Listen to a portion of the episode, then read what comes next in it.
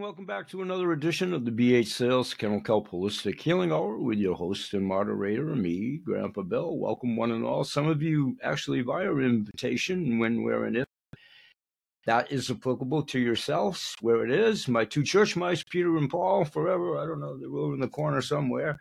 Ubiquitous audience, one and all. We do continue to grow exponentially with your help, and we are taking baby steps in that direction. And it's pretty much all due to you guys and gals and most assuredly guests like Byron, five time number Byron. I'm going to go back. I'm going to go to uh, the uh, supply store, office supply store, and get some gold stars. And, and he's a gold star for a number. He's a gold star guest for a number of reasons. But uh, five times this year, it's been my blessing to have Byron here again, once again.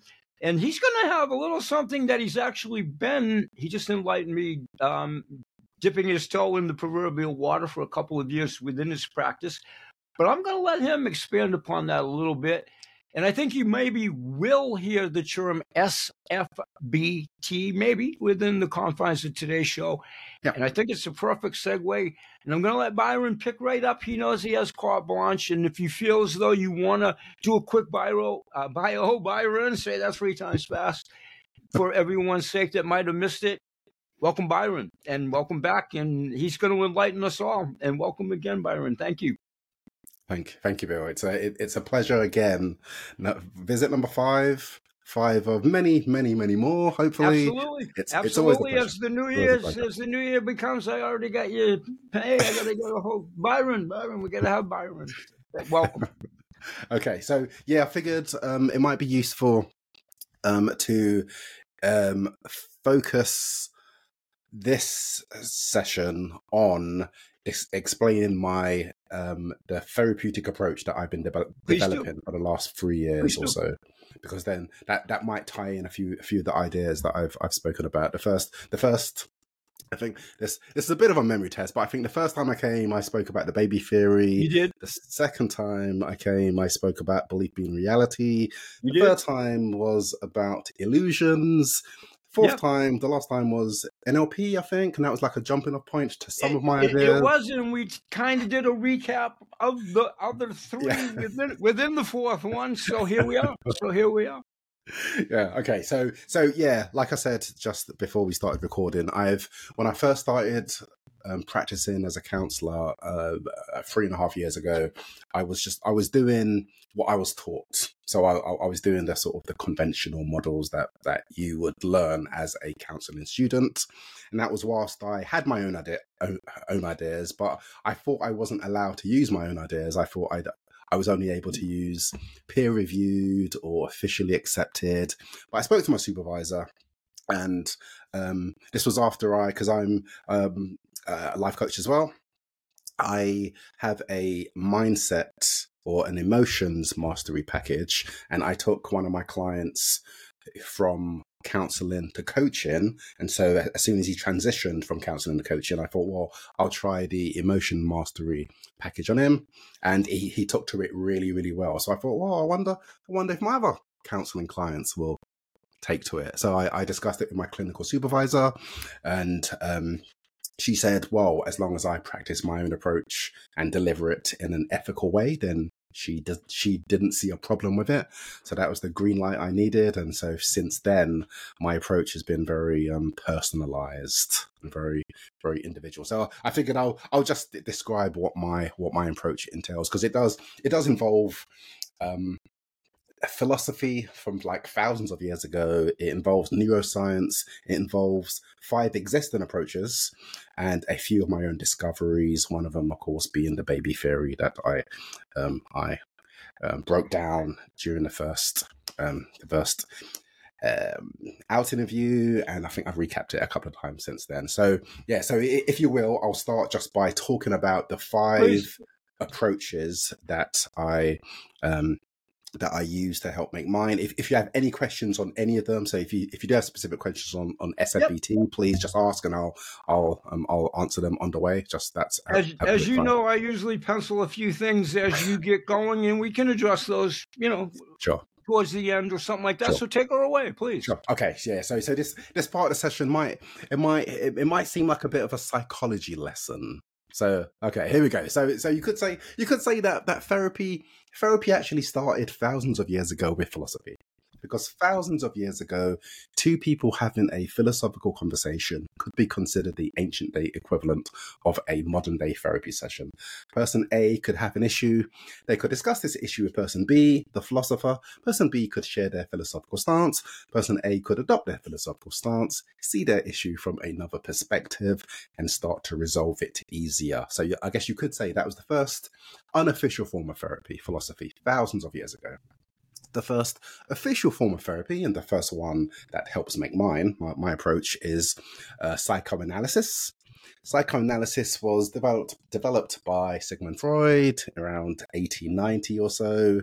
Now, psychoanalysis focuses on childhood experiences and unconscious processes. So, if I if, if I was going to help a client resolve an issue or explore um, explore issues using a purely psychoanalytic approach, we would be unpacking key moments from their past. We would be seeing what impact those key moments from their past are having on their present. And rest assured, they are. It's just a case of, well, what and how. So that's the first that's the first approach that helps make mine. The second is behaviorism, as in behavior, made made famous by Ivan Pavlov. Ivan Pavlov introduced a term called classical conditioning. Classical conditioning um, was um, introduced to the mainstream um, by the experiments that he did with dogs. So he showed that he could train these dogs to salivate, which is a um, automatic response. So he could he could train them to um, to um, salivate at a uh, a sort of a trained stimulus. So he would he would have he would have food. He'd show the dogs food. The dogs would salivate. He then associated a bell to food. Then he took the food away, rung the bell, and he would note that the dogs salivated. So he he trained the, the dogs to um, to salivate at the at the otherwise um, neutral stimulus of the bell.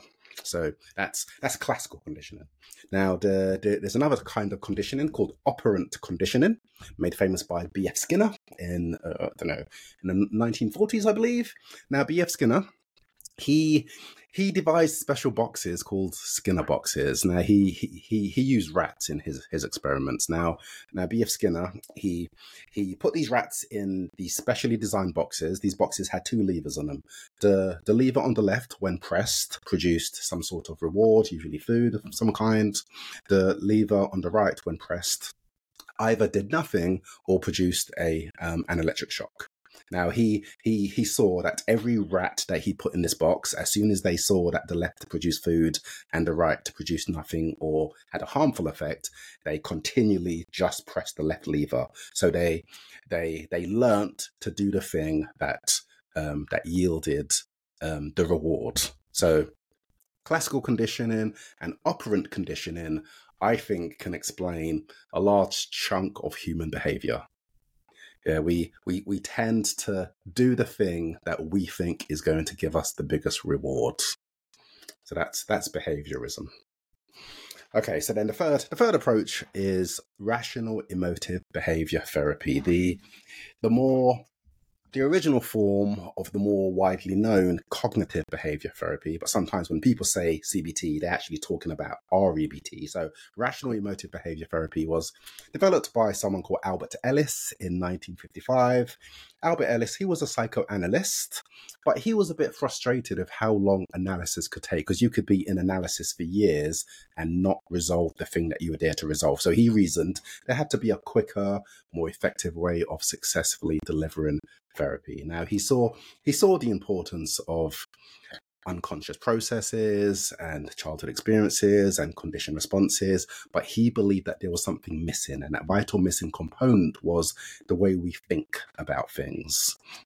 Now, there's a there's a famous Stoic philosopher that has a quote that sums up the REBT or CBT approach, and that quote is: "People are disturbed not by things, but by the views which they take of things." So it's not what happens that disturbs us, it's our opinion about what happens that disturbs us. So obviously, our childhoods matter. Obviously, our unconscious processes matter and conditioned responses matter. But what matters most, he believed, and I think it's the consensus now, what matters most is what we think about those things. So that's REBT. That that definitely changed the landscape for um, for therapy because before before he introduced that idea, it was only psychoanalysis and behaviorism. So that was a that was a groundbreaking idea.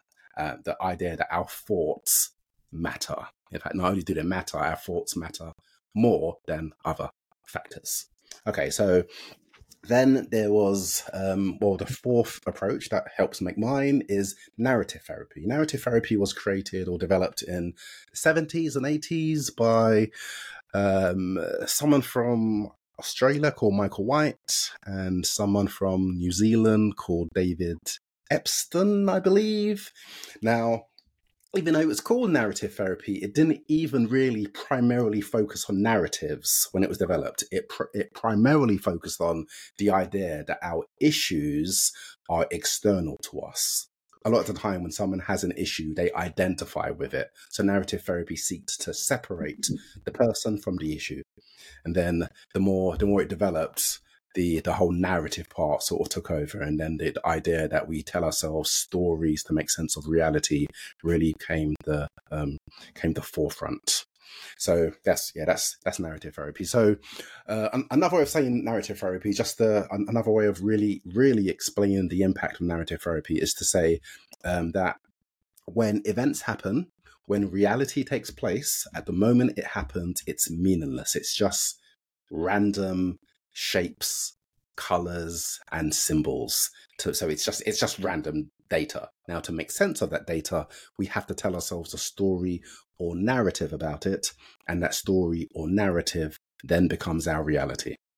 So I can't I, I, I can't stress this enough. Without our stories, the universe would be meaningless. So there are there are our stories, and then there's the unknown universe pretty much. So yeah, so narrative therapy helps someone to see that they can work on their stories and they and therefore change their reality. In fact, I suppose you could say that because our realities stem from our stories and we can tell ourselves any story we want pretty much, um, that means we can create any reality we want. And if you if, if someone knows that, then there then there's that's that's that's one of the the, the most empowered or empowering um, stances I've heard in in counseling and in, in philosophy. To be honest. Are you, find, are you are you indeed finding that folks are ready to tell their story or do they struggle with it and of course it's probably unique to the scenario i'm sure but yeah. but are they are they a little hesitant or are they yeah. champing at the bit to tell their story yeah. It depends. It depends. Uh, some some people when they hear that because they they haven't. Uh, I guess some people have a basic understanding of that already because I, I, think I think narrative is almost like a buzzword.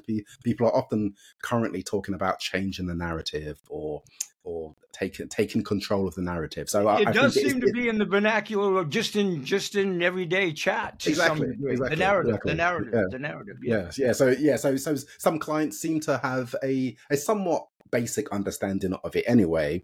But the challenge is is when some clients don't have that understanding and they find it difficult to understand that they are creating reality through the right. story they tell themselves.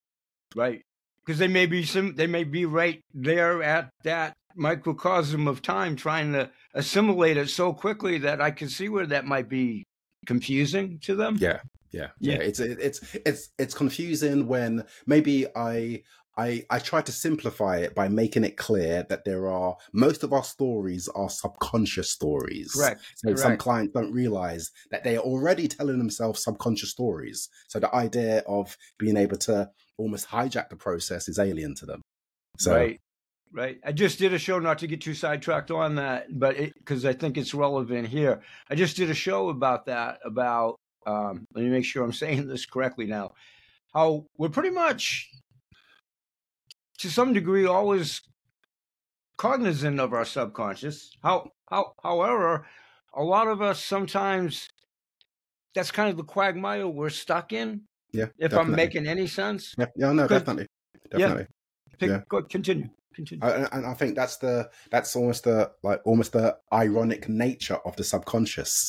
Sometimes a certain aspect. I think that's what I was trying to say. There's a built-in irony in the yeah. in the whole in the whole process of it. Continue. Yeah. yeah. yeah. Okay. So yeah. So that that leads us to the like the the fifth and final approach that I use to help make mine, and that's solution focused brief therapy. Now that was that was created in the 80s by a husband and wife, wife team, Steve DeShazer and Insoo Kim Berg, I believe. Now they they modeled a few people, including. Do you know who Milton Erickson is? By, by name and tiny bit of the work, but not not a virtuoso. But but degree of familiarity at that level, yes. Yes. Okay, okay, yes. Milton Erickson is, is often regarded as like the best, most effective hypnotherapist Correct. who's ever lived. He was, he was he was a natural. He could hypnotize you just by telling a story about being a child. Correct. He's like he, he, was so he was so natural. He had such a command of language that he would just he would just put you in, into a state, and you yeah you just well you he commanded attention and and got it and got it. Yeah, exactly, exactly. Yeah. So yeah, so I, I, was in fact surprised to learn that solution focused brief therapy was in part based on his work because he he used the um, certain solution focused brief um, therapy Correct. principles. And that is, we are more likely to get what we want if we think about what we want rather than thinking about what we don't want.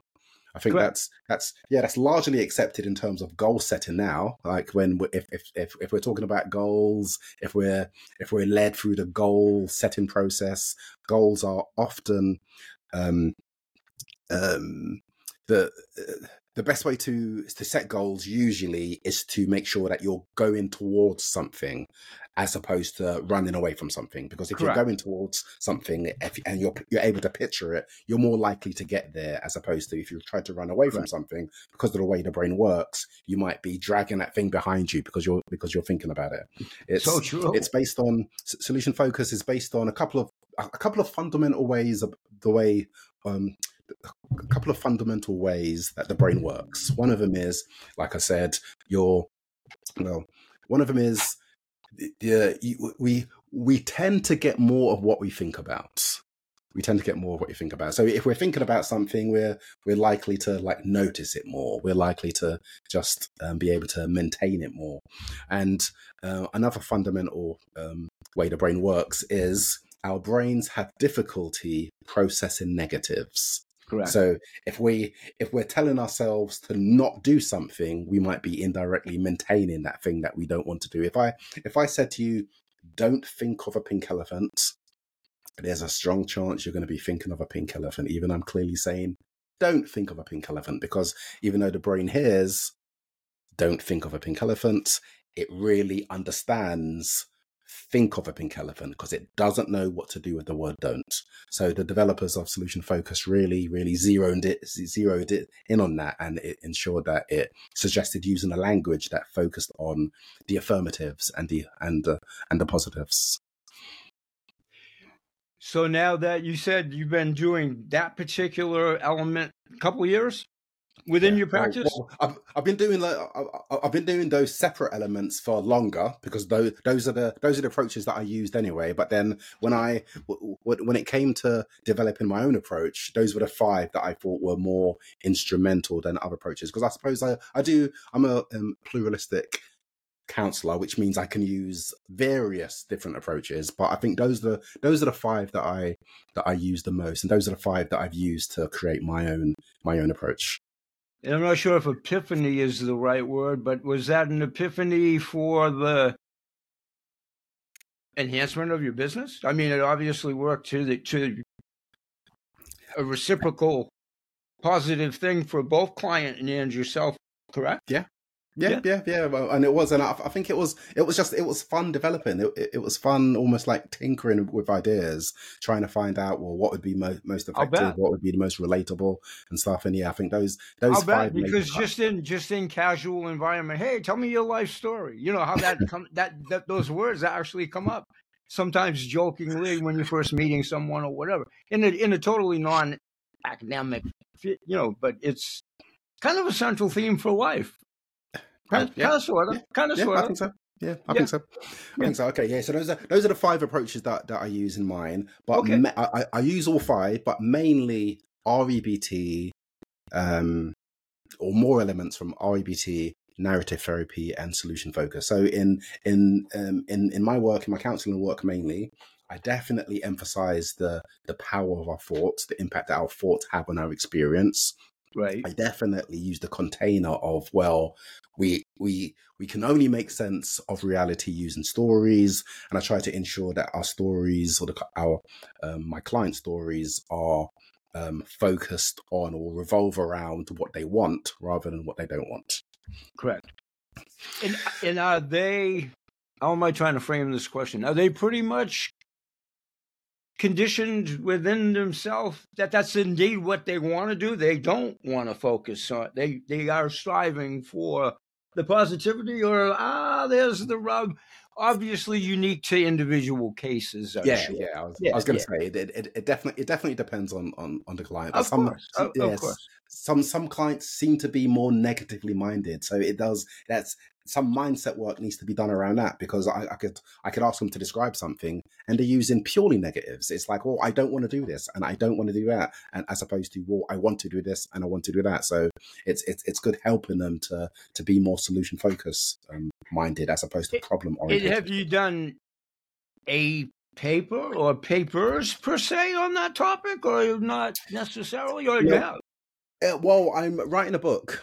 I'm writing a book. So, so Awesome. yeah, so yeah, so it's, not necessarily just on that. It's it's it's it's it's it, the but book that's well represented. That's well represented within your book when you. Yeah, yeah, yeah. It- yeah. And is that closer than farther away? Writing a book sometimes can take some time, or you're ranging in, or Well, it's I don't know. It, it, it's been a tricky process. It's been a I'll tricky bet. process because, because well, it's a tricky field. It's a It's- field. I guess, I guess, because the book is it's almost like I, I kind of I stumbled into writing this book because Right. okay, so I've I've I've writ, written a couple of articles, one on the well, three articles, one on the baby theory, one on anxiety, another one on my um one of my main frameworks that I'm gonna um, get to in a bit, and then usually when I have sessions, if the client if i'm talking about something new that the client hasn't like come across before or especially Right. one of one of my my one of my own ideas i would usually send them an email afterwards just to recap what we went over.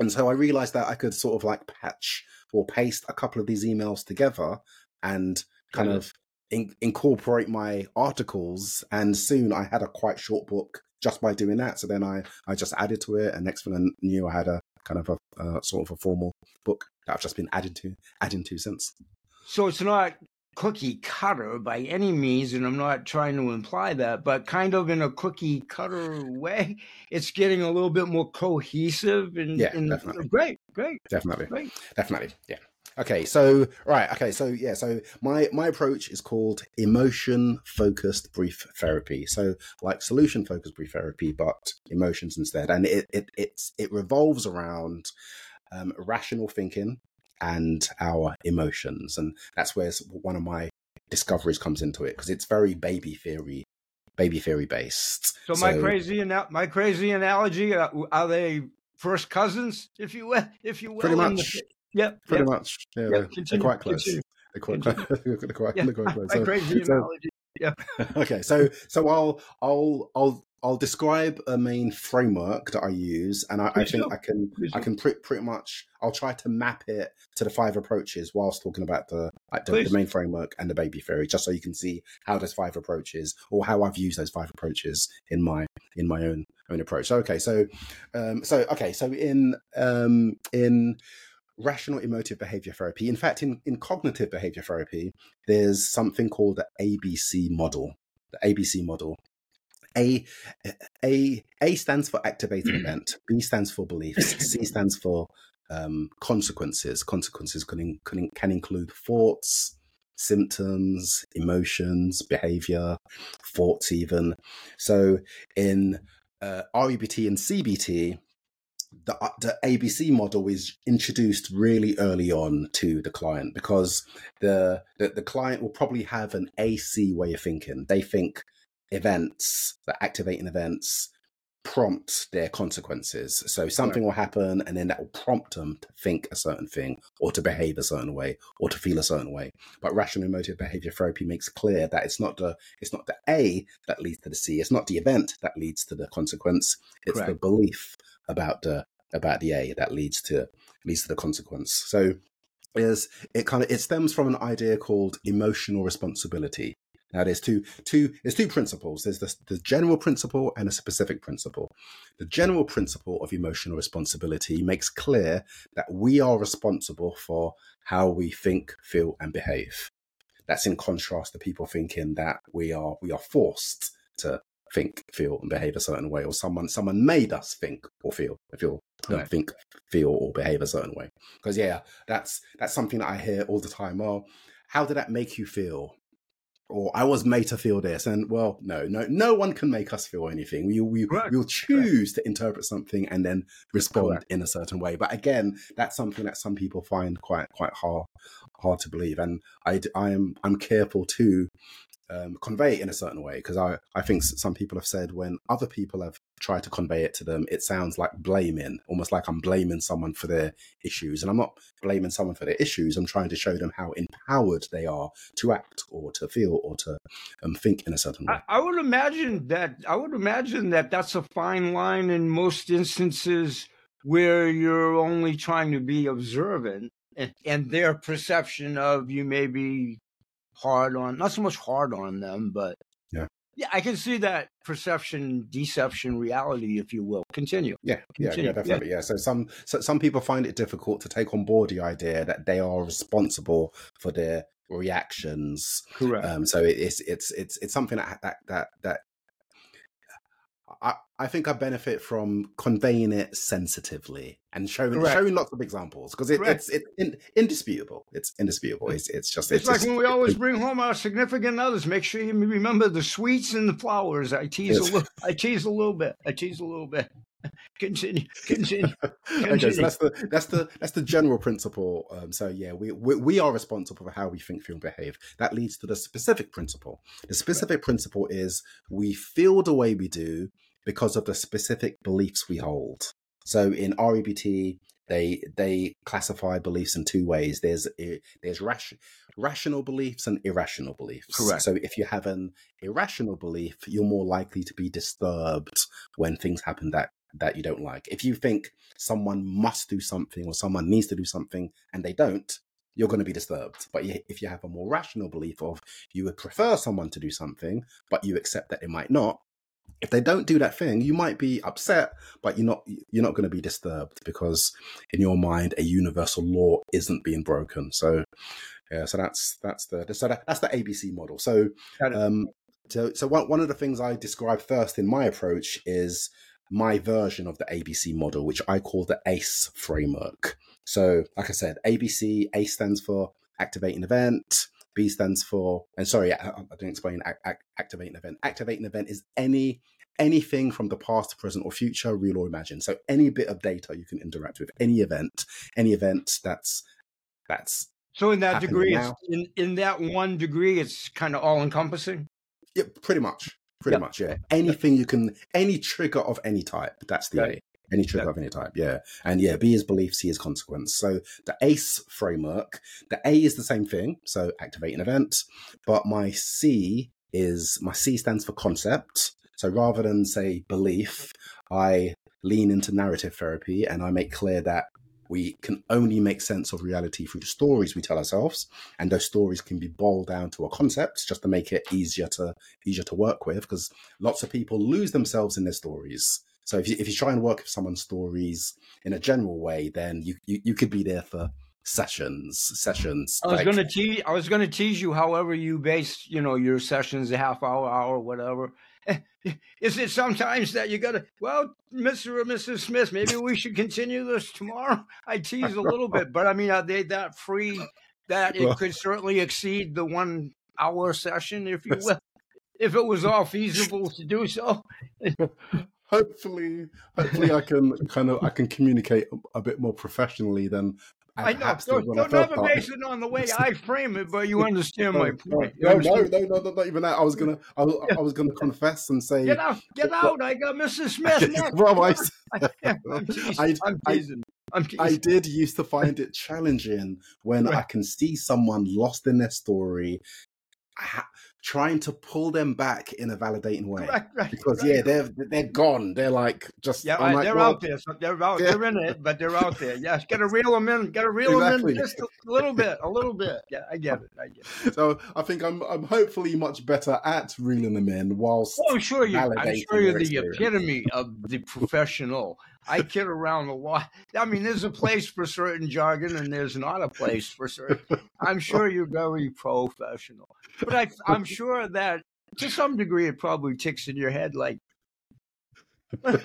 Maybe not to the letter of the law, just simply because they're so relaxed and are opening up that they want to. And then there was the time, you know, whatever the time. Well, continue. I guess. I guess. Yeah, yeah. No, but I get that's that's why I used the word concept because working, right. like I said, working in someone's stories, you can be there for ages, but concept helps them focus in on the right. core issue as opposed to the history of it or the the sort of the um, the everything else. So let's uh, let's just stick to the sort of to the exactly to the, the, most important. But you could always put it in the first person, using me as the example, Mrs. Smith. I have this patient. Of course, you can't exchange names in that context, but I have this patient that's come. We'll say his name's Bill.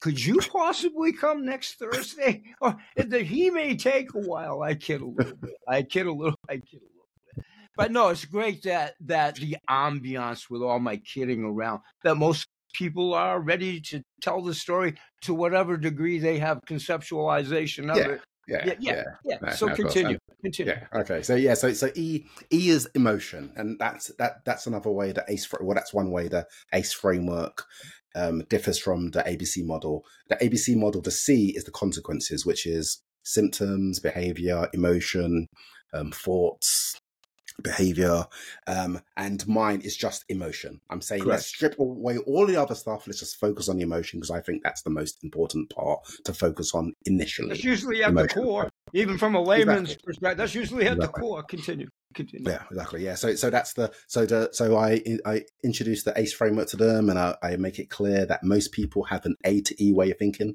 they think events prompt emotions, but that's not the case. It's the story we tell ourselves, it's the narrative we generate, it's the interpretation we make, perspective, slant, view. There's like lots of you, lots of words I can use. I usually use story, narrative, perspective, perspectives. Yeah. So, so I, I try to make clear that our emotions are hmm. not events driven; they are perspective driven.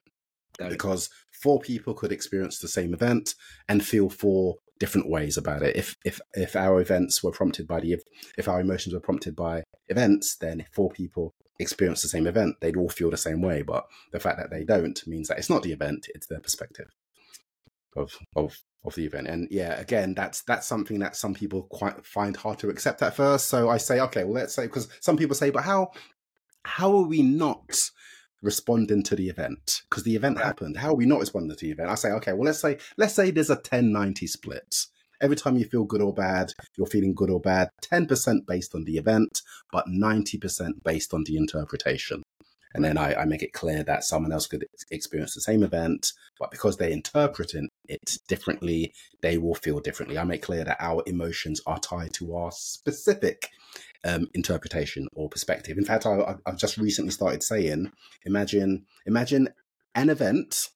Any event can be viewed from 360 different perspectives, 360 different kind of views or angles. Usually, the, the issue is view is the client viewing that event from one specific angle. And so right. my rational reframing process helps them see that that angle that they're probably biased to um, probably isn't the best angle that they, they can view it from because it's not empowering it's not it's not sometimes it's not even obje- of well it's not objective it's not it's not realistic but their their their subconscious has latched onto that angle for um for one reason that's their focus that's, that's yes, exactly, focus. exactly yeah yeah so okay so I, I i make clear that we we change our emotions by changing our perspectives, and there are two main ways we can change our perspectives. There's positive reframing and rational reframing. Have you are you familiar with positive reframing, Bill? I, I am. Okay, how would you how would how would you describe positive reframing? If I can put you on a spot in this way. what would make no, that's okay. I I always enjoy you doing that.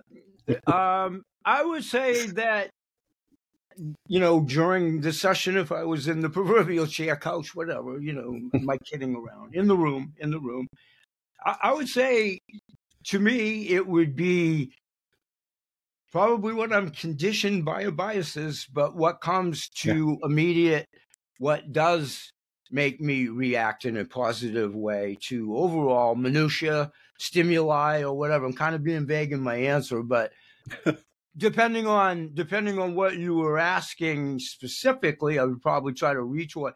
But what would make me feel comfortable that I'm retorting in a positive way? So I'm gaining positive reinforcement from it, even if it's subliminal. If that makes any sense whatsoever. Kinda, kinda. Positive yeah. reframing usually is when you see something initially in a negative way, but then you yep. reframe it and see the positives in, in it. That's the yeah. So it's it's it's it's it's acknowledging that your initial stance was negative, but then you ask yourself, okay, well, what? And then your opposite premise, your, your oh, you're breaking up. I didn't catch that.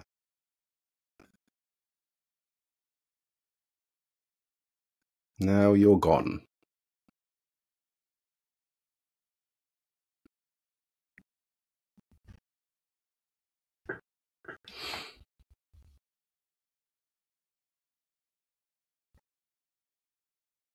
Can you see me and hear me yet? Okay, I'm back on screen to oh, myself. Okay, we yeah, yeah, you, you okay, disappeared. The screen went black for Okay, no, it happens. It happens. The cosmos and the great gods beyond. Maybe I said something out of learn, out of turn in there.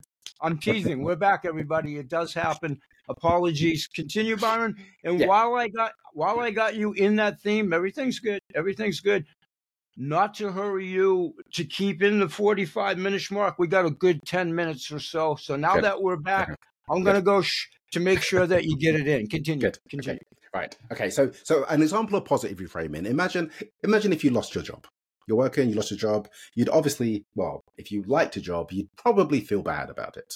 But so you could positively re- reframe it by saying, well, at least that means I can spend more time with my family. Or at least I can look for other jobs that I might find more worthwhile Correct. or in line with my values. So that's that's positive. Seeing the positive in a negative in the Correct. negative situation. So that's you coming away from your original angle. So let's say angle two out of the 360 and thinking about other angles that might be easier to kind of to feel better about say. Correct. So okay, so that's that's positive reframing. But one downside to positive reframing is that sometimes sometimes the negative thing seems so negative that you're unable to either think of positives because the negative is so negative, or if you do think of positives, the the positives aren't positive enough to dislodge the, the negative. So you're you're you're still feeling bad about it. So that's that's why positive reframing doesn't work in all situations because the Correct. because the negative is still there because that second angle is still there. So you can, if anything, you might kind of find, find yourself bouncing back and forth from it. So going from angle two, perspective two to four, two, four. So yeah, so that, that's why positive reframing doesn't work. So I suggest to my clients that they do the other kind of reframing, rational reframing. So rational reframing um, encourages you to to um, to acknowledge that if you're feeling bad about something, there's a strong chance you are looking at that thing in an irrational way. So let's say let's say uh, and by by irrational rational i do have my own definition of it. So rational usually means reasonable but my definition means that as well but i've added a few other definitions just to make it a bit more robust. So when i say rational i mean three conditions are being met. The first one is similar to the original definition. So is your story or narrative or is your perspective is it realistic? Because uh, a lot of the time we feel bad about stuff and we're not being realistic we're placing too high an expectation on ourselves or on other people or in life. And we're feeling bad when that high expectation is not met, as opposed to just lowering that expectation. So that's the first condition that needs to be met. Second condition is are there plot holes in your story? Like, so is is your story um, logical? Is it completely logical, or are there plot holes in it? Are you are you basing your um, is your story based on assumptions? Are there examples of flawed logic? Are there contradictions? Because if so, then that's not a logical story. So that's the second condition that needs to be met. Is your story logical? The third condition is is your story the most helpful story you can tell yourself? And this is where solution focus comes into it because if a story is well an example of an unhelpful story would be you losing your job and then saying well it's it's going to take too long to find another job it's just this i'm i'm, I'm going to be broke for ages i'm going to feel feeling sad i'm not going to be able to do anything so that that story is not helping you because that's not going to prompt the lack of that's that's not going to prompt the motivation you need to find Correct. another job. So a more helpful story would be something like, well, I've lost a job and that's that's obviously not ideal, but um, the more I the more I persevere, the quicker I'll find another job that I'll like. So that that story is going to help you more. So so they're staying they're staying. I'm sorry, they're staying positive through a negative. Yeah, to some yeah. degree, they're staying positive, spiraling kind of in the right direction yeah continue yeah, yeah yeah so yeah so that's a that's uh that's that's an example of the three conditions that are used to identify whether a perspective is rational or not because if you've if it doesn't meet any of those three conditions you should be able to just drop it so that second that that second that number two perspective or view it's you've you've you've now pretty much labeled it as false or fake so you should you should just be able to to to drop it. So you don't have to then generate another perspective. Another perspective will automatically emerge because that's what our brains do. Our brains, a reality has to be there. So if you dismantle one reality because you're saying, well, that's not true, uh, uh, a more true reality will automatically emerge. So that's that's rational reframing. So to go to my earlier term, which was out of place then, but maybe so, that's when they get their own epiphany, if you will, perhaps. It can be. It can be. It yeah. can be. It's it's when they realize that even though they were holding on to that perspective, they didn't need to because they they were holding on to it maybe subconsciously because they thought that it was realistic, logical, or um, helpful. But when they realize that it wasn't helpful, or it wasn't logical or realistic, then they can they can hopefully be relaxed about letting it go. So it's truly something that they were dragging around with them. That literally they were dragging around with Pretty emotionally much. and so forth. Yeah. Pretty much. Okay, so yeah, there's a there's there's a there's a four step process that you can use to okay. help you feel better in um in situations. So the first the first step, excuse me, the first step is to identify the emotion. I ask people to focus on the emotion because, like I said, if you focus on the story, you can lose yourself in the story. Sometimes our stories are like quicksand. They can like suck us in and drag us down and keep yep. us held down. So yep. avoid avoid the quicksand by focusing on the emotion. How how are you feeling about what's going on? So focus on the emotion. The second, and some people, I lose some people in step two. Step two is acknowledge that that emotion you just identified it isn't based on the event primarily it's based on what you are telling yourself about the event. So you're not feeling so, sad so that's their that's their roadblock right then and there. They're yeah, stuck exactly. yep got it. Yeah yeah so yeah so you're not you're not feeling sad because that event happened you're feeling sad because of the perspective you're holding of that event happening. So that's that's step two. Step step three is well, what what is your perspective? What are you telling yourself about the event that's right. upsetting? So then I encourage clients to validate that approach because one their subconscious thinks that there is something realistic, logical, and helpful about it. So I think to just dismiss it straight away might be quite invalidating. So validate that part. But then once you validated it, that the person might find it easier to just question the possibility of entertaining other perspectives. And they can start to do that by questioning the reality or the realisticness or the sense or the helpfulness of their existing one. So if they if they check that it doesn't if they see that it doesn't meet all three conditions, they should be able to just drop it. And then another um, uh, perspective should emerge, and that, that other perspective should have better emotions attached to it.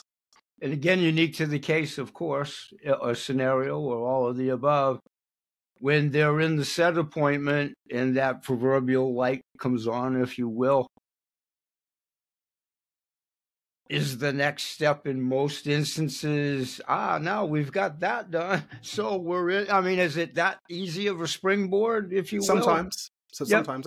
Other times other times it's not that easy because the client client doesn't want to let go of their perspective because they, they they think that their perspective is mo is more helpful and if it's if their perspective is prompting a bad emotion then it's not helpful. and they may have had a really long duration of time to experience that Yes, thing exactly. and, and they're Yeah. trying to solve it figuratively in 30 Yeah. seconds no fig- Yeah. figuratively yeah exactly yeah but uh, that's the that's the so that, that that's an overview of my um, of my approach and that's the that's an overview of one of the mechanics within it the, the ace framework now will that be heavily themed in your aforementioned book oh definitely oh god yeah, Yeah, that's, that's how it starts That- that's how it Uh, starts The whole Yeah. the book. I mean, that is indeed what it is. Awesome, awesome.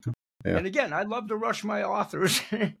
is there a target? Is there a target date? Is there a target date, or you're taking it as it comes? Or Well, I, I, yeah, I guess I've I've been taking it as it comes, and I've I've um there has been a small change in my plan because I did I did even though I've been adding to it not on a daily Correct. basis, but I've, I've been adding to it like um a lot freq- um, frequently recently. Um, so I, I did imagine to just ideally make a few changes and then publish it, but um I'm gonna apply for a course that's going to help me research do research Awesome. and counseling. And i i Awesome. if i do research and counseling i might be able to formalize my approach which means that i i, I have to do a 10,000 10 to 12,000 word dissertation. So then if, if i do that it's it's pretty much going to be my book or certain bits from my book. But if i do that then i'll have a more academic piece. And so then i can just um it's almost like i'm going to use the book to write the dissertation. And then i'm going to use the dissertation to produce a more formal academic sounding book. almost. more synchronicity, synergy, more s- yeah, cohesion, cohesion. Yeah. yeah, yeah. yeah, So that's Great. that's the plan. That's the plan. All right, so we know that you have to come back to tell us about the book as it develops. So that's always good. That that's multiple visits in 2024. We love that. So not so much the world situation, unless you want to go there, but where we are, and we just talked about that in the green room. I don't know, everybody. It's 365 days for all of us, but maybe all do you all out there in the audience think that this year just kind of zoomed right by, or is it It's- just me and Byron that it? It's But where really- we are, where we are, three weeks away from the said, what is it, 25 more days, something like that. something so, like that. In that microcosm of the 25 ish days, what's the kernel we want to hover on with the new dawn in 2024, if you will? Whether it's the world situation as a whole, but a new start, a new, a new year, a new everything. What would you Yeah. say to everybody? Yeah. Yeah. Well, hope, hopefully, since yeah, we are definitely in an age where information is being spread more readily. So hopefully, people can really, really acknowledge the idea, or just get on board with the idea that our narratives are creating reality, and we so we can create any narrative we want, and so we can create any reality, um, any reality we want. So that's that. So ho- hopefully, people will um, find themselves being more empowered as opposed to reacting to things and thinking that their stories are just then making something else that's just less than ideal. They can they can write a narrative that isn't it's not going to change the data. I mean something is is like less than ideal it's going to be less than ideal but it doesn't have to affect them in a certain way. It could it could make them stronger if they have the right story to to support that strength So perhaps find a nice actionary, not reactionary blend. exactly exactly Great. Yeah. Maybe that's the perfect place to leave it for today. I got one right. I'm going to write that down. Mm-hmm. so, segueing out to the audience, again, I'll see you all again tomorrow, good Lord willing, and the creek doesn't rise. But I think those are words of wisdom in a couple of weeks, whatever it equates to as we speak in time zones and so forth. Hold that thought into the new year, and Byron will be back to enlighten us all throughout the course of 2024. We had five wonderful appearances, I feel as though this year, over six months, I guess it was probably, Yeah. by when we kind of got the proverbial ball rolling over into the PodMatch arena real quickly. Uh, a little housekeeping note: those of you that most of you know that now took a little hiatus and actually left the PodMatch arena November 1st ish. And it's got nothing to do with Podmatch. Love Alex and Alicia, had great success there. Kind of wanted to go back self serving to, because uh, it was a concerted effort to welcome some 135 guests in studio this year. Wow. So kind of all good, all positive. Thank you, Byron. And it's new to the studio guests like Byron. So we're going to continue to have guests a little bit more, maybe once a week, you know, that type of thing in studio. And I'll be here daily to haunt you all. So you've been, playing, been forewarned. Been forewarned. So we'll say bye bye for now. I'll see you all again tomorrow. And uh, hover on some of the things that Byron said today because I think they're so important. Uh, just day to day, just day to day and in life. And as we're broaching another new year, and uh, keep the faith, keep the peace. We'll see you all again tomorrow. Bye bye for now, and may God bless. Thanks, everybody.